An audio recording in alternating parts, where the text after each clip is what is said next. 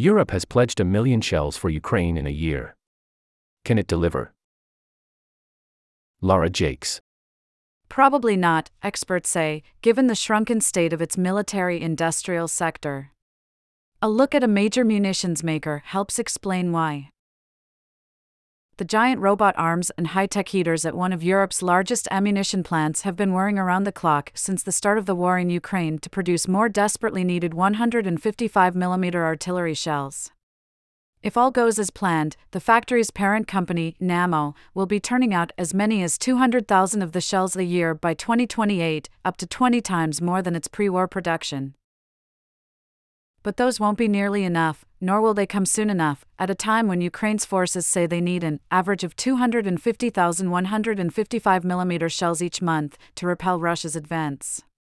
In fact, the combined output of all 11 of the factories that make the shells in Europe will still fall far short of meeting Ukraine's desperate needs. It's a problem that has reverberated across NATO nations more than three decades after the end of the Cold War led many to pare military spending to the bone in favor of generous social welfare spending.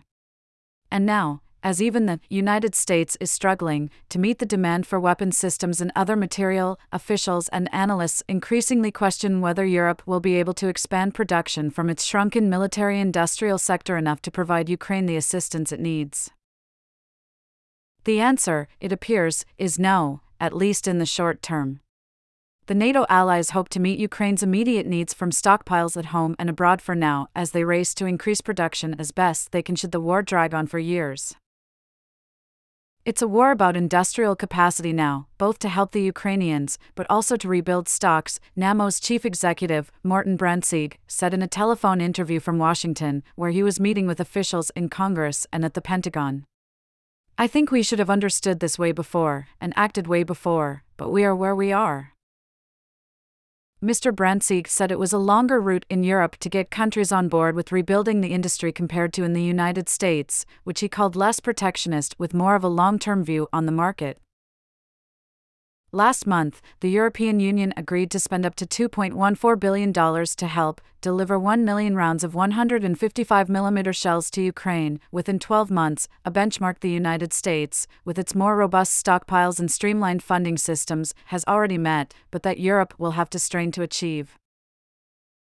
It is possible that we might not be able to reach it, said Gabrielius Landsbergis, the foreign minister of Lithuania, one of the most forceful advocates for helping Ukraine. That will depend to a great extent on Nammo, one of the continent's largest manufacturers of the shells. The state of the war. Leaked documents. A trove of classified Pentagon documents reveals how deeply Russia's security and intelligence services have been penetrated by the United States, demonstrating Washington's ability to warn Ukraine about planned strikes. In the south, the Ukrainian military said that the Russian authorities were preparing to evacuate civilians from Moscow controlled territories in southern Ukraine before a potential counteroffensive by Ukrainian forces. Macron in China. President Emmanuel Macron of France concluded a three day visit to China, during which he had been expected to seek Beijing's involvement in helping to end the war. But a joint statement with China's leader, Xi Jinping, said little about the conflict. Finland's entry to NATO.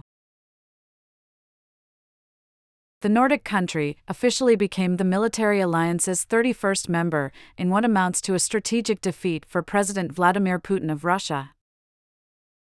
Headquartered about an hour north of Oslo, Nammo, jointly owned by the Norwegian government and a defense firm that itself is majority owned by Finland, produces and warehouses ammunition in nine European countries and the United States, and is looking to expand on both continents but its executives have frequently found their plans thwarted by many nations' reluctance to commit to significant increases in military spending. There are urgent decisions needed from the nations to be ready to fund this enormous industrial capacity needed, Mr. Brandtzæg said. And that, he emphasized, was impossible without long term contracts.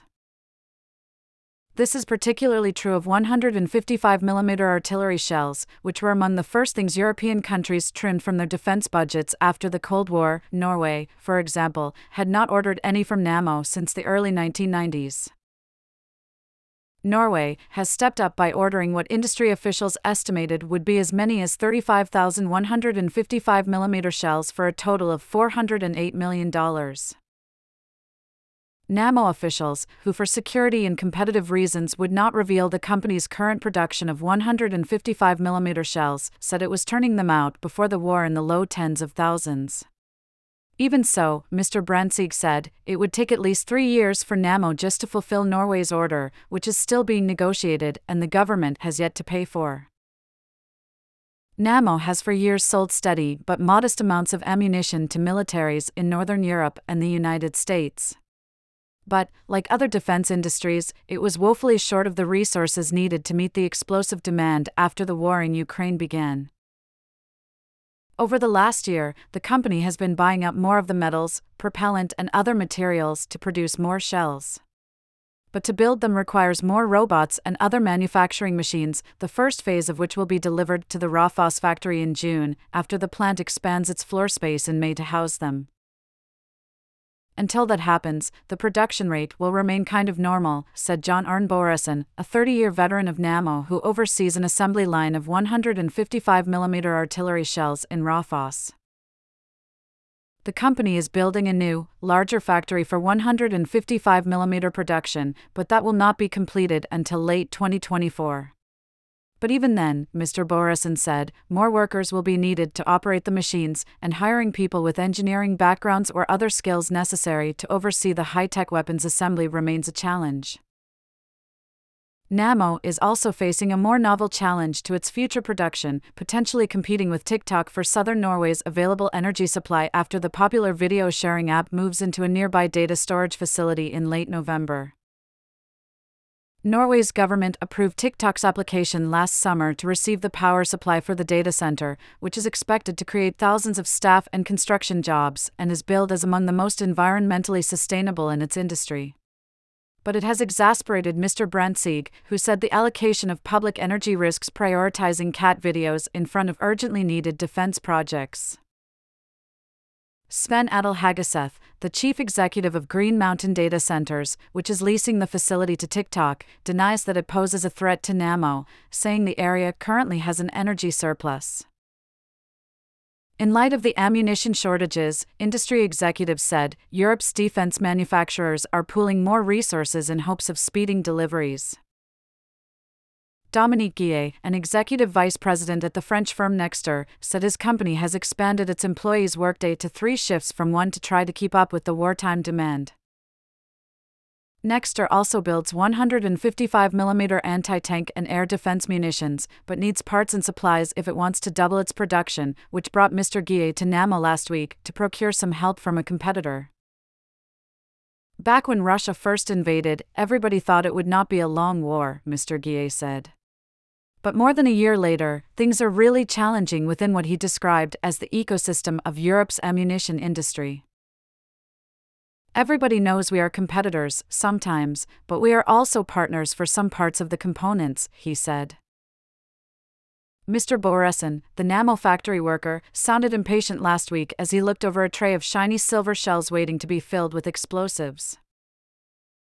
Now, there is a war, but the capacity for producing stuff like this is for peace, he said.